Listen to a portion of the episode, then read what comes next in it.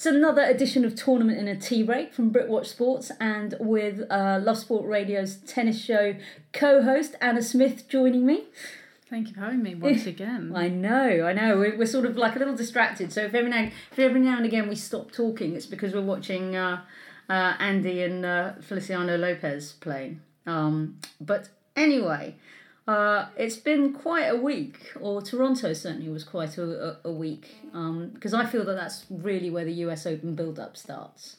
Yeah, it, it's the one where kind of, I guess, like you said last week, all the big players start to come back and play and and start their mission for US Open. And you know, it was interesting to see kind of how the the big guns got on again, and obviously.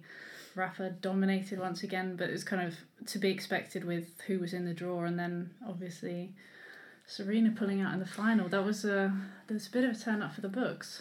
It it was so. Let's let's just chat a little bit about Serena because it looked like this was the best run she'd had for a long while. Uh, you know, I came out of that thinking, okay, this is good. This is good, and she's in a good mind mindset. She's fit and healthy. Um, this looks good. This, you know, possibly we could be on for 24. And then, you know, Andreescu's run was amazing. And, you know, I, I love, I, there's a lot of hate for her on, on Twitter, but I find it quite refreshing. She's not afraid to drop the odd F bomb, you know, in her chats with the press and the like. She just doesn't care what she says. And she has a real belief that she has to, you know, even though her limbs are falling off every time she takes to the court. But nobody saw that coming. I mean, Serena did look a little. There was a bit in the warm up, I think, where I, I thought, oh yeah, she's not moving that well in like the first game, but I thought nothing of it. And then I was looked away, and then the next thing I saw was her crying when the trainer came on, and then Andreescu, who has just learnt how to walk, comforting her, saying, "Oh, I know how it feels because I had loads of injuries. I've been there." It's like, girl, you're literally out of nappies. What are you talking about? She, uh, to be fair to her, she has had a lot of injuries, but yeah, it was it was just very strange. You know, in the warm up, yeah, she did look a bit. I don't know, just not quite herself. But then I feel like when she does the warm up anyway, she's very, she's quite sluggish. You know, she's very relaxed, brings out the one handed backhands, and then you know you can never judge anything from Serena's warm ups. But yeah, it was it was just a bit strange, and obviously she she was very upset, and and then when Bianca went over and spoke to her, like she was like a thirty five year old as well, you know, who'd had God knows how many injuries, but it was um it was quite nice to see. To be fair, obviously Serena's probably a an idol of hers and someone she's massively looked up to, so you know for her to go over and to to kind of say that and be very supportive is really nice to see and then obviously her winning a, a home tournament, another massive title as well. Can we say? Two massive titles, yeah. and and it's kind of she's been injured so much as well this year to come out of almost nowhere and just kind of like a couple of tournaments back in and, and all of a sudden pick up the title. You're just like I mean what she's, she's, played like 11 matches or something since if that since Indian Wells. And at Indian Wells she was just you know a force of nature. Um, you know, she's 19 years old and she's won two Premier Mandatories. That's that's quite scary already. With with no limbs. well, yeah, and hardly having any match practice as well. You know, you you dread to think what's going to happen when she actually yeah gets a full run of training and tournaments and stuff, and and what what she can produce is, scary, and she's going to be a force to be reckoned with for a long time to come. Yeah, I mean, it it, it, uh, it amused me. There's so much like Twitter hate for her because I think she's so in your face and in your grill, and of course there's that famous uh, um, sort of comment from a very disgruntled Angie uh, Kerber where she was like, you know, you're a real drama queen, and then afterwards she had to kind of back backtrack but you know, you can understand Kerber's frustration because no matter you know, and, Kerber can run everything down all day long, and it just kept coming back and back and back. You know, she's got a lot of variety. Um, I mean, it, it, it amuses me that her and uh, Bouchard are, are quite friendly because there, there are also a lot of people that are like kind of anybody but Bouchard to win anything, but um, but they're, they're you know they're quite they're quite a, a chummy pair, but she's got she's everything that Bouchard isn't. She's got variety. She's got um, I think Bouchard always had that self belief, but you know, but Andreescu's got the she doesn't. well, quite, but um, but Andreescu's the full package. She's got the shots, she's got the power, and you know she's got the brazenness to carry carry it off. Where Bouchard tried that Wimbledon to be so kind of, um, you know, look at me, I've arrived, and then Kvitova just took her to the woodshed. Yeah, but I think Bouchard's run to the final was a bit of a shock, whereas you kind of see Andreescu having a bit more longevity. Just she has the whole package, you know, she does have that variety and she's so strong. I mean, the size of her for an 18, 19 year old is phenomenal. You know, she must have had a, a really good strength and conditioning coach for a long time to, to kind of be able to be in that shape. And once she can get rid of these niggles and kind of little things that she's had problems with, then I think we uh, we found one of the dominating forces in women's tennis.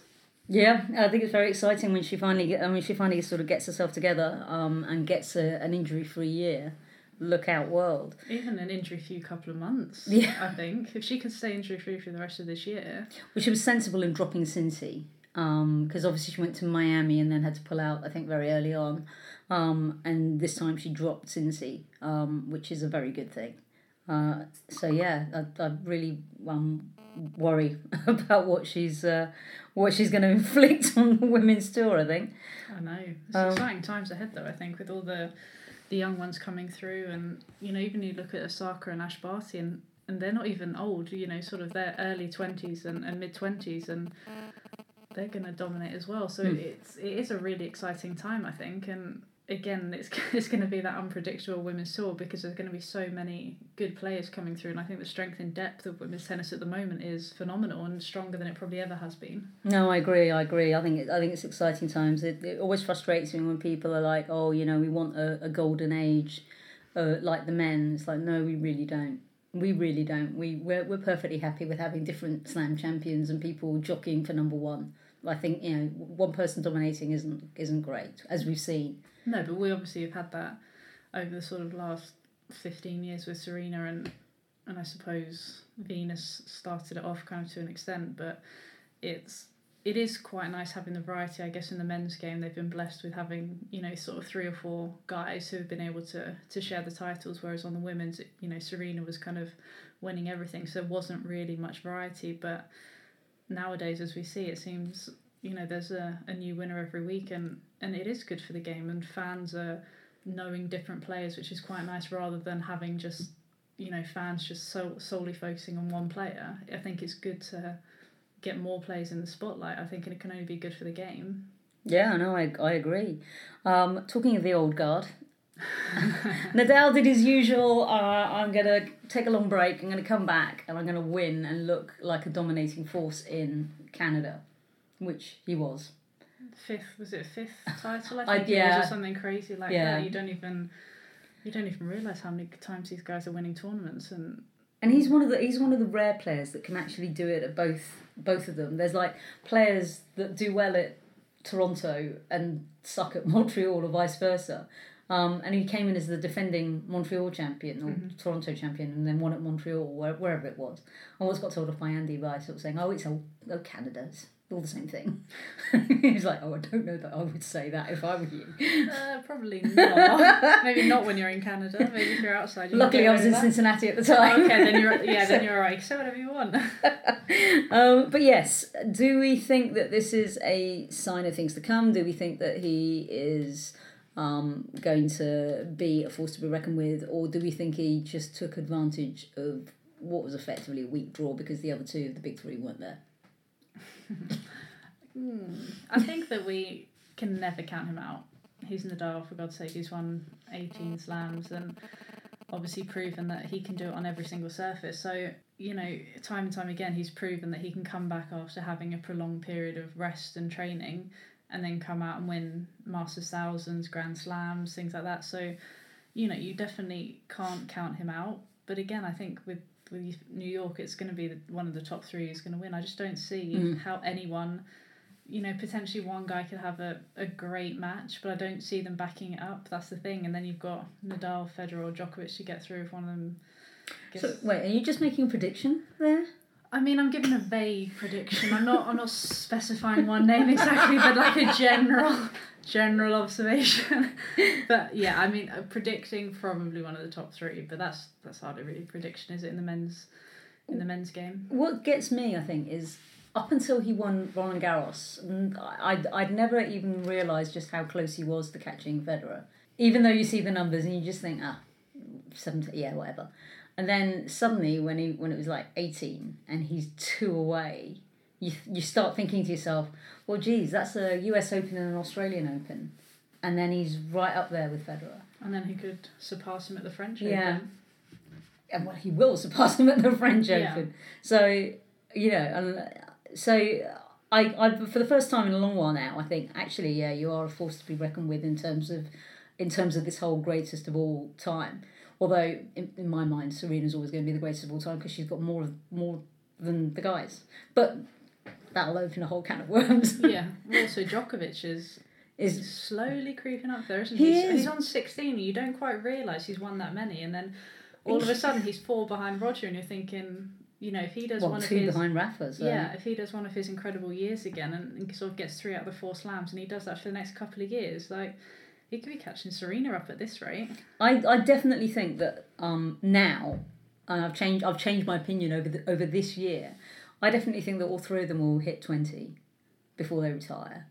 I think Djokovic still will beat Federer's title, or whoever ends up with the most. I think he'll surpass them because he's just that little bit younger and probably a bit more.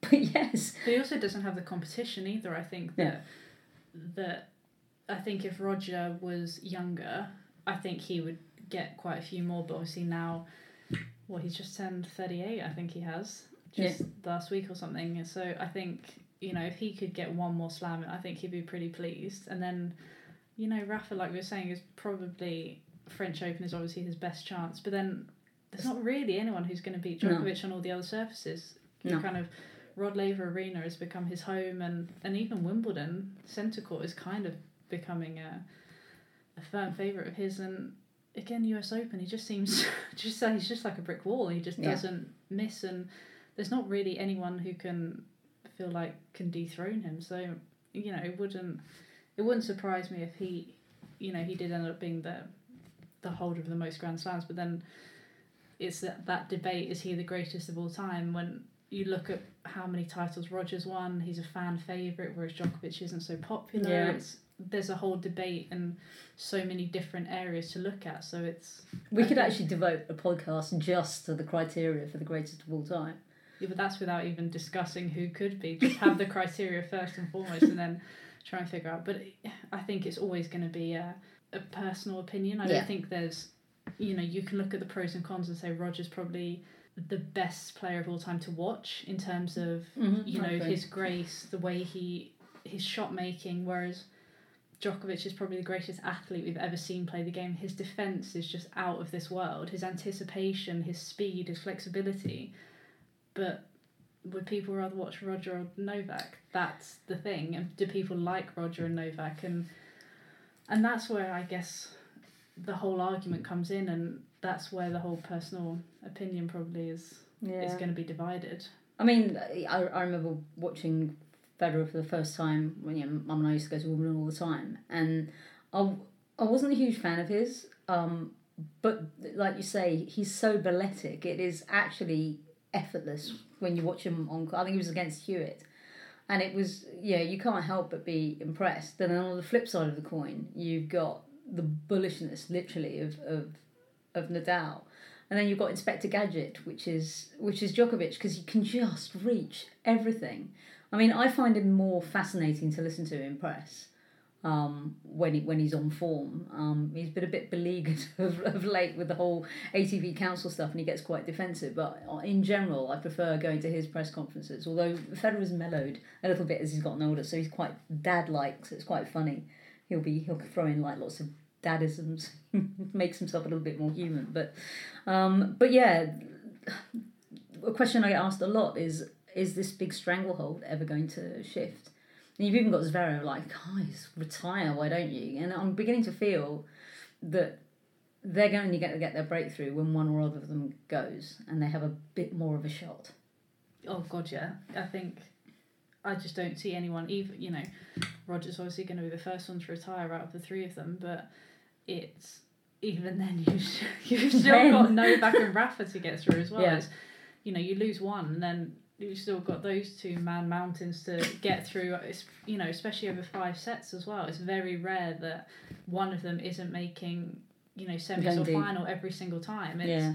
You're always going to have to beat one of those guys, and that's you know that's quite mentally challenging for someone, especially the younger guys who haven't made it through to those stages of Grand Slams before. To have to take one of those guys out and then potentially do it again in the final is still a huge mountain to climb, but it's it's going to be. I think they're. I mean, they're still young-ish. They're still you know 31, 32. They've still got a good couple of years ahead of them, and and I think it's just about these these other guys upping their game a little bit more. You know, it's. Hmm. I think it is kind of unprecedented what Roger Rafa and Novak have done, and just their sheer consistency and sheer desire to win week in week out, and it's something that I think the younger guys can learn from, and something they're going to have to improve. And until they do that, then the stranglehold on men's tennis is going to keep going. Yeah, I agree. Consistency is, is key, I think, and that's something that we'll we'll see how it washes out in um in New York. Well, we'll we'll, we'll be able to dig in a lot more when we get to uh, next week, where um, all the elite people obviously will be practicing at, at NYC, and um, we'll have like Winston Salem and the Bronx as well. So, um, so yeah, we'll have one more shot to look at the lesser mortals as, as they as they uh, as they try and um, build up their stuff. But in terms of talking about mortals, what about the miracle man that is Andy Murray and his comeback to singles? Did you think he was going to come back so soon? And you know, just thoughts on on his decision at least to not give it a shot at, at New York. I wasn't surprised that he came back in Cincinnati. I, you know, having listened to him in, in press and and hear how positive he was speaking about how practice had been going, how comfortable he felt, and things like that. I think, you know, it, it wasn't a surprise in the slightest. I think, you know, he he was probably chomping at the bit to get out there and you know seeing all the other guys and being around these tournaments now having played doubles i think he's played sort of four or five tournaments it's he's got to be like really raring and ready to go um, so it was really nice to see him back out there but i think it is a smart decision not to play us open i think you know potentially playing winston salem next week if you know things hold up and, and he feels okay i think that would probably be a smart decision. And then obviously playing doubles and mix and then looking to go to asia i think after that he said. So you know what we talked about whether he could be smart about his scheduling and his desire to want to play i think we've seen here that he has been smart about it and he's kind of think, focusing on that longevity again. I think that's that's a really good thing um, to see Yeah, I mean, you know, I I watched his movement quite quite closely. Um, you i know, think as did everyone They yeah, had I, going over it with a fine-tooth comb I think most people are like, you know, is there a limp yeah. can we see anything wrong No, I mean he he still does his muttering and chuntering to his box, so you know. He still has the walk as well. He still walks a bit like a pigeon, but I think that should no. But you kind of I think it's just been because he's been in pain for so long. the, the, It's yeah. very hard to get out of that pattern once you've kind of walked a certain way and had to um, get used to doing something different. I think it's very hard for him to to get out of that pattern. But you know, it's well, he's obviously said that he's not in pain anymore, which is obviously great. But he he's always one of those guys who looks like there's something wrong with him, even if he's completely fine. and we've kind of got used to that over the years. But yeah, he's um. I, I mean, well, I think what I I took away the most was I mean it was a terrible start. It was like a double fault to start with, and then he, then he pretty much broke himself. so you're like, okay, fine. This is perhaps a little bit rusty. Um, I think his timing improved in both sets for a spell, but I think what he's lacking is that consistency of match practice and having to cover the whole court and not just Yeah. be like yours. Yeah. I half expect him to do what most doubles players do when they're like yeah, at club level or you know even even below a club level, which is where I am, where you like go, no, yours. oh, you missed it. Oh, okay. We've all been guilty of that, haven't we? So, um, but but yeah, he he looked like he hadn't pulled up. Um, you know, I've got friends in since he was saying that you know he was. He, he, he seemed very confident that um, that this was the right step. And what was interesting was um, there was an interview on on Prime where um, he said that he'd set himself a number of markers for you know his speed, you know shots, whether I saw not- that yeah, as whether he could rotate through shot because stuff that we you know. And Sam Smith came up with a, with something very key that I hadn't really thought about because she was saying you know don't forget that major muscles have been cut to to get to fix this. So you've got to have all of those knitting together, and they don't just knit together in like a matter of months and then everything's okay.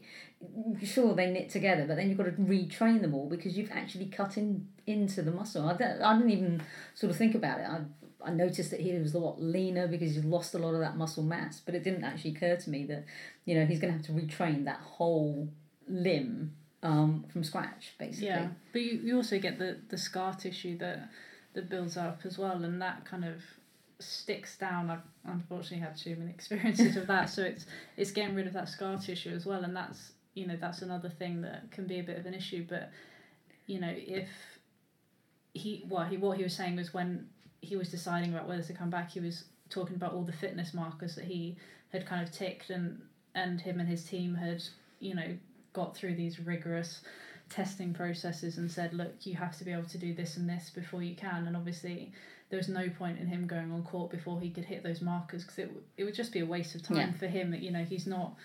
It's so hard on that men's tour to to win matches, and if he's not hundred percent fit, then you know he's not going to be able to do any damage in these draws. And I don't think he'd be doing himself justice either, and No. probably wouldn't enjoy it.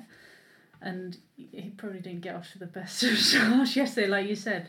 Maybe a slight understatement. Um, but I think he'll be so happy to have, have made it back out onto the court. But it yeah, it's a smart decision in terms of longevity. And I think I was reading somewhere as well that he was saying that it's likely that his peak fitness will probably not be until the Australian Open next year because he's got a lot more training and obviously matches to get through and, and things like that. So I think we've got another sort of four or five months before we're going to see him in peak condition. Mm. Well, it's comforting that he's saying that because at Wimbledon he was trying to set an expectation that it could be at Wimbledon again before he's ready to be playing at that kind of level. So if he's brought that back to Australia, that is a, a, a real a, a real good sign. But hey, look, I mean, I'm just happy that the guy can tie his shoelaces and play with his kids and go walk the dogs and do the normal stuff that you know that we take for granted that you forget that you know if you can't do that without pain you you I think that's why he's he has this. oh, I mean, he's still chunkering to his box, but he still has that kind of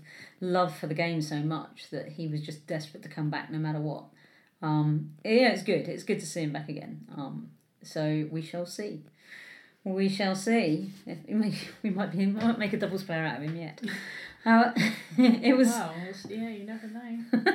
um, on the flip side, though, uh, so Jo Konta played uh, first match and she did look rusty in Toronto.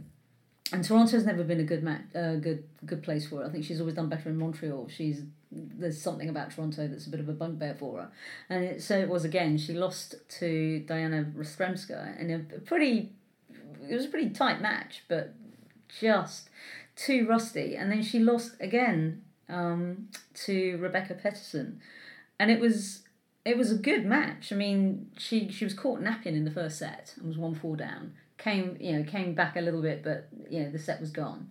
She did her usual right. I shall show you. Um, and came sleeves up and yeah, yeah, she literally did actually. She she upped her game. Her serve was a lot better, and I've I've often found that when her serve is good, everything else falls into place. Um, and Peterson had had her father out um, for a pep talk, and then just fallen off a cliff straight afterwards. But then all of a sudden, um, in the third set, she she gave herself a couple of come-ons, was four one up. Jo did really well to get it back to five five and then just got pipped at the at, the edge. And again, I just feel that's um, a little bit of lacking of sort of match practice and closing it out, and maybe a bit of a hangover from like the two big losses at, at Wimbledon and Roland Garros. Just that- I don't know. Yeah, just maybe a little bit just not being brave enough in those those crucial points, and I guess that's maybe what she potentially didn't do in those two losses as well. That she did maybe just wasn't quite brave enough, and maybe that is playing on her mind again. I'm not sure, but with Jo, she can always turn it around. That's the thing. She she's got so much belief in herself and and the tennis that she can bring to the court that you know. She, I think she's playing the Bronx next week. I She- believe she well, she's down for it.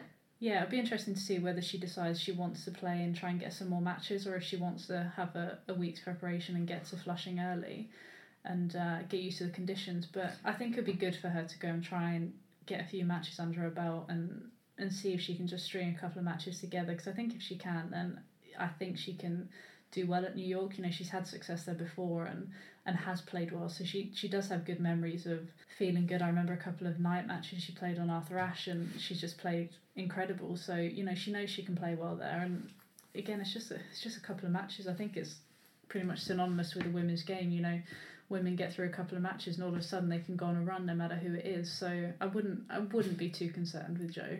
No, I'm not. I, I don't feel as concerned because that was a more competitive match, and she, it wasn't that she wasn't competitive in Toronto, but she did look rusty. Timing was off, and just looked a little bit like slow in, in, in the legs. Whereas this, she you know, like you say, she the second set she was like, right, I'll show you, rolled up her sleeves, um, and then came back really really well. Um, and I, you know, I'm sure for those people that just absolutely hate the positive framing that she does around her matches, they're probably pulling their hair out thinking, why aren't you beating some qualifier? I mean, that was it. I was watching BBC Breakfast and they were saying, oh, you know, she lost to a qualifier. I thought, what got to remember about a qualifier is they've had loads more time to get used to these courts and get some match practice under, under their legs. You can practice all you like on the Cincy courts, but it's nothing compared to actually playing a match. But also, I think people forget how good these qualifiers are. We're not talking about someone who's a thousand in the world here. She, I'm not sure what Rebecca's ranking is, but she's, she's in, she's inside the top hundred, I think. Yeah, 1893, something like yeah, that. Yeah, she's an incredible player. She's got a big kick serve, a big forehand that's gonna kind of rear off on these American hardcourts, and you know that's tough to play against. And once you know she's feeling confident, having had matches in qualifying, so I think people can overlook that sometimes. I think she's playing a qualifier ah, it's easy. She's going to win first round. And then when she does, then everyone's just like, oh my God, what's going on? Yeah. So I think people need to maybe have a little bit more perspective. Um, but yeah, that's that's the uh, that's the thing. Like, um, and also these courts I think get resurfaced every year, and they play with the Penn balls that fluff up like a hamster that's been put in a tumble dryer. I mean, they just come out as big puff balls. Um, and with that forehand, the, the ball just rips through the air. It's very bouncy, out here from what I remember watching uh, matches at Cincy. The ball just flies. That'll suit Rebecca's forehand because she's got a monster I mean, forehand. She, I played against her and I played doubles with her as well. And you want her on your side of the court ripping those forehands. You don't want to be against her. So, uh, you know, that wasn't an easy match mm. at all. And it wasn't, obviously, people think it's probably a bad loss. But, you know, what Rebecca can bring to the court, it's, I think it was good for her to get that time on the match court as well, and I think probably will benefit her going into next week as well. Or getting getting three setter under a yeah, belt. Yeah, exactly. I think maybe the match in Toronto went a little bit quickly. I don't think it was obviously as tight as this one, so it'd be good to get kind of get the the matches or the match time on court. But you know, obviously she want the win, but hopefully next week she can just get more match practice and get a little bit of confidence. We shall see. What about the other? Let's have a quick roundup of the other Brits. The other news that came out this week, of course, somewhat surprising, is that uh, Dan Evans and uh, David Felgate have split up, and David Felgate put his his sort of eggs in the Evans basket after after he came back from his drugs ban, when probably nobody really wanted to touch him, and his comeback has been little short of miraculous. Phenomenal, yeah. yeah, phenomenal. Um, you know, it's been a great comeback for him, and it, you know, I've always said that his talent has never been in doubt. Um, he's you know he is a very talented tennis player. It's just whether his mind was in the game. So I, I fear for him a little bit because he's he's he's not done badly on, on the American swing as well, and he had that great grass court season. Um, I don't know. I think there's something more to it. I, I, it just makes no sense before a slam. Yeah, I, I agree. I think that there could be potentially more to it than we will find out. Yeah. Um, there has to be a reason because he has been with him every step of the way since the comeback, and they've had so much success this year. It's it is a little bit strange, I think, and yeah, there must be something that's kind of gone on behind the scenes or something, or maybe he's got someone else lined up because I can't imagine Dan really wanting to travel on his own. I, am not sure he's the biggest fan of traveling. I think that's no. probably been an issue in the past with being away from home. It's something he's not really enjoyed, and that's you know potentially why he's had some problems and things like that. Um, so it would be interesting to see who's going to be in his box at, at US Open and yeah, I don't, I don't know. There's, I think there's something a bit fishy about that. Yeah, it's you're right. I mean, um, you know, Leon Smith had, had said that um, a long while back that um, it, it was always difficult to get him out to travel. He he doesn't like that aspect. He doesn't like being away from home.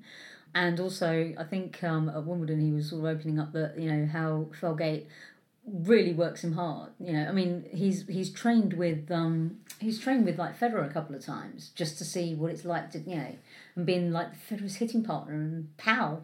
So you know, for him for the for that to end and that kind of influence and motivator to end is is a little worrying um, at such a pivotal point in his comeback.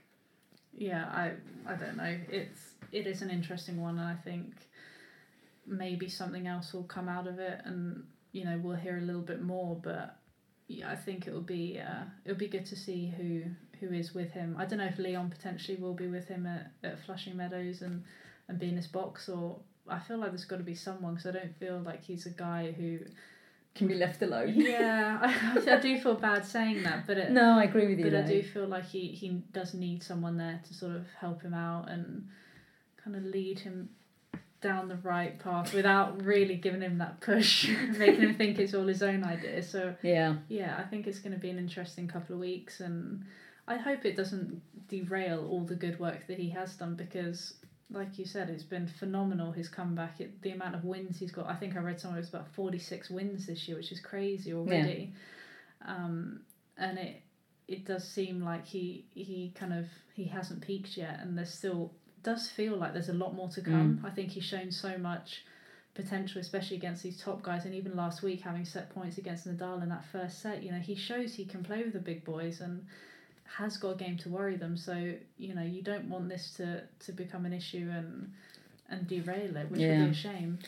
Well, of course, later on today we've got Edmund playing Medvedev. Uh, chance for a little bit of revenge revenge after being. Sp- splattered completely. Yeah. In Montreal, I mean, that was what was it? Fif- yeah, three, three games, games fifty nine minutes, not even an hour on court. I mean, that that's the kind of conversation we have about Tomic and Kyrgios, not yeah. not Kyle Edmund. No, true, but I think uh, hopefully Kyle gave a little bit more effort than those two guys do sometimes. But yeah, it was it was a weird one. You know, he had that good victory over Kyrgios in the first round. You thought we're making progress, but I think that's kind of been the thing with Kyle's whole year. Yeah. We have one good victory and we think, oh, we've turned a corner. And then the next round is sort of, it's a bit lackluster and, and it just can't quite seem to gain that momentum. And yeah, I don't know. There just seems to be something lacking with Kyle at the moment. I'm not sure if it's confidence. I don't know whether it's just a lack of training that he's manages to put in to for a long prolonged period of time or I don't know if it's a mental block. I'm I'm not really sure. It just seems to be a bit of a struggle at the moment for Yeah, Kyle. he's he's had a couple of injuries, and in in France he was very um very cryptic with his like, oh, I'm not going to tell you what's wrong because it's my body, and it's like, well, you know, we're just asking whether there's an yeah, there's an issue with the knee. He kind of hinted that you know, hopefully you don't go down the surgery route. Um, you know, he's pulled the ripcord a couple of times with injuries, and you just wonder what he's sort of trying to protect. Um, but yeah, you know, I'm I'm more worried actually about Edmund as our British number one going into New York than I am about Jo. I yeah, I'm, I probably would be as well. I think I I don't know with Kyle it's it's a hard one because you know we he did the same thing at Wimbledon. He had an a decent first round win and then two sets of love up against Fernando and then it all oh. sort of went a bit Pete Tong really didn't it after that you know he had that little slip and he just couldn't quite yeah. seem to recover after that, and it it wouldn't surprise me if he you know got through that first round and then sort mm. of capitulated a little bit in that second round. But it, I don't know. it feels like there's so much potential there that's kind of being wasted at the moment. I mean, he's a hard worker. You know, you can't fault. Well, certainly a few years back, you couldn't fault his work ethic. But you know, he was he was going to Andy Murray's training blocks. You know, flailing around and knack, as knackered as Andy was. You know, went, being worked really hard. So, you know, his work ethic has never really been questioned, as opposed to maybe say Dan in his in his earlier mad bad days. But he does seem to live, breathe, and sleep tennis I think Kyle does in comparison yeah. to a lot of the other guys. Yeah. I think I don't know. Maybe he just needs to relax a little bit more. Possibly. I don't. I don't know. That's just seems to maybe that he just needs a little bit of a change, but I'm not sure what it is that he can change at the moment. Well, I think he was derailed when he lost um, his coach, uh, Fredrik um, Rosengren, and yeah. he I think that caught him by surprise because uh, in Indian Wells he was sort of saying, you know, normally you're the one that parts company with the coach, and you know, I I just got this. Yep, I've had enough, and I'm retiring. And you know, it's like you're not even going to see him in the tour with somebody else that you could go and ask him a question. He's gone for good, and you know that seems to really throw him. And um, and yeah, he, he just uh, he, he's just not really been the same player since. No, he hasn't. It's yeah. It ju- there's just been something that's been missing, and they haven't quite found that spark again. And it could be the coach. You know, it's once you build a rapport with a coach and you feel comfortable, you feel safe, and they can motivate you. It's it's hard finding that with someone else, and I don't know if he's necessarily been able to. So, you know. It, it's it is a shame because he obviously was starting to fulfill the potential that he had Yeah. showed and and it yeah it, it is a shame but hopefully he can just just get on a run at one of these tournaments and just get a bit of momentum going and I think that could change things but this year has been a little bit of a write off hasn't it just a little bit.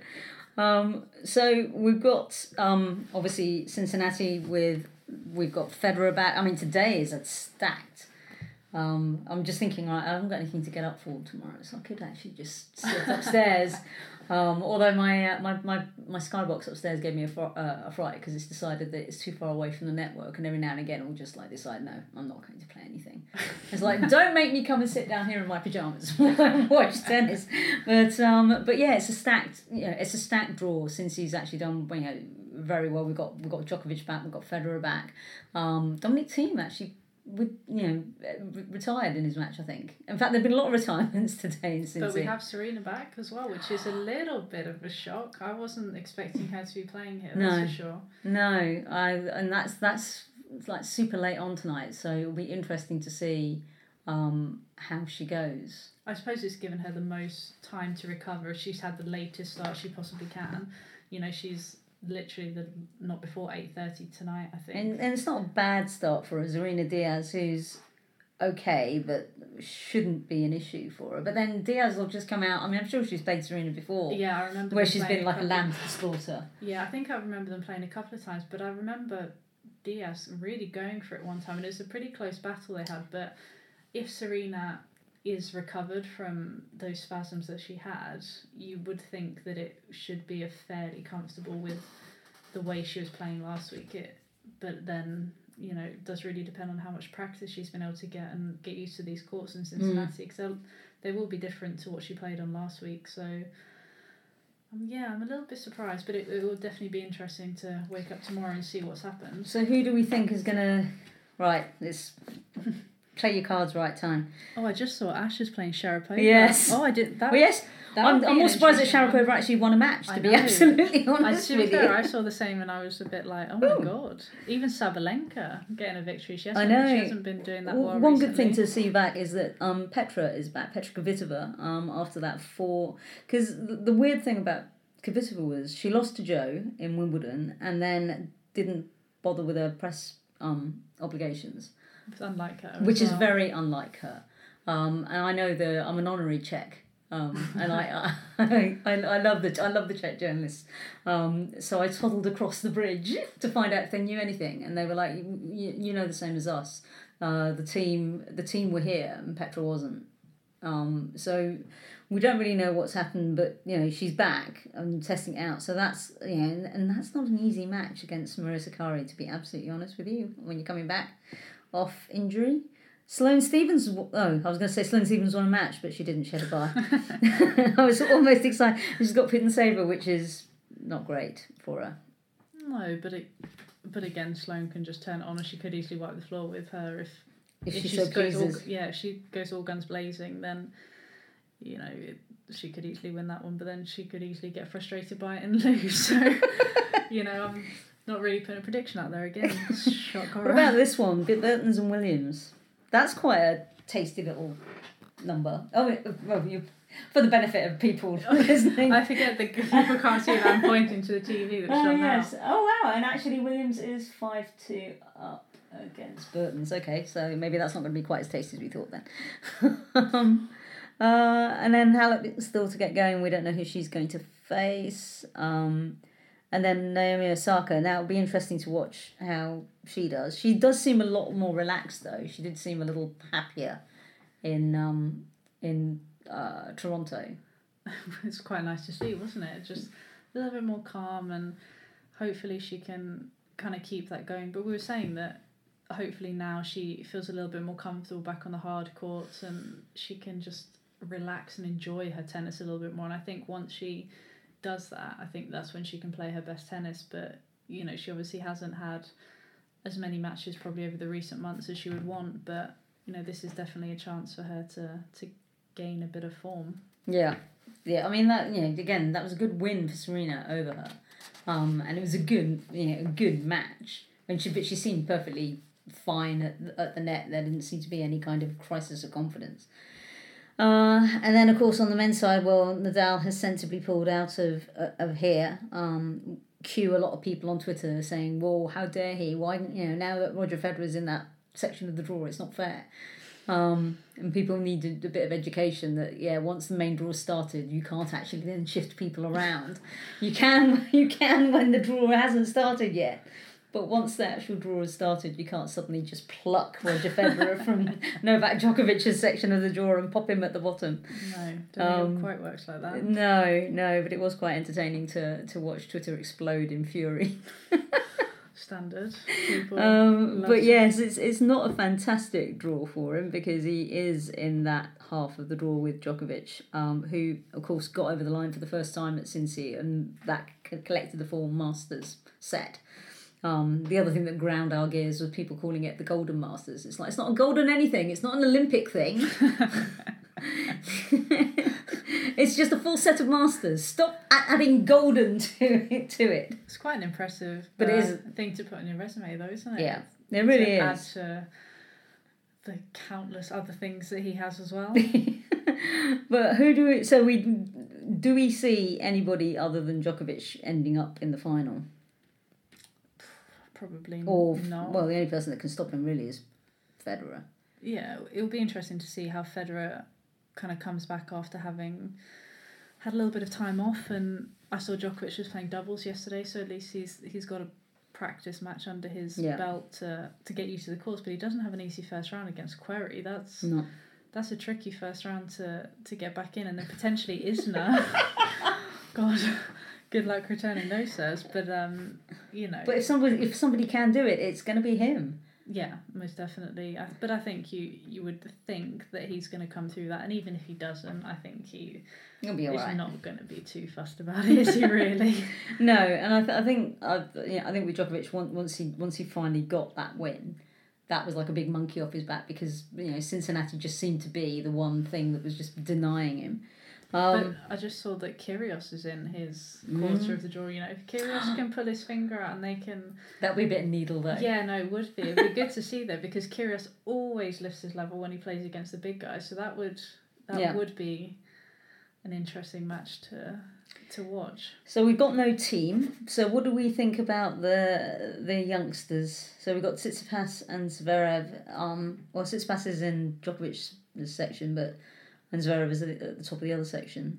Uh, to be honest, I was quite surprised that Felix Auger-Aliassime lost. I thought um, fairly comfortably as well. Mm. I didn't I didn't really see that coming, and Nikit Cilic just not really finding any form either. No, he's really he's... struggling at the moment. And normally he quite likes these American hard courts, and obviously being a former U.S. Open champion, but again, he's another one who doesn't seem to have any form at the moment, and I feel like the the bottom half of the draw is there for the taking. Really, yeah, with the. It's incredibly lopsided this this year. um, you know, and uh, you you got to bear in mind at this stage, a lot of the elite pl- players do have the fact that it's like, well, lose here early, go straight to Flushing. Yeah, it doesn't really matter too much to them because for the most part they know. I mean, you know, someone like Djokovic, Roger, Rafa, for the most part they'll be they're not going out the first couple of rounds, are they really? So no. in New York, you know they're going to get sort of two three matches that first week, and then then the business end really starts for them, and it's usually pretty comfortable. So you know they're not really that fussed about about this week, and it it is a chance for maybe one of the other guys to have a good run, especially in that bottom half of the draw. Yeah.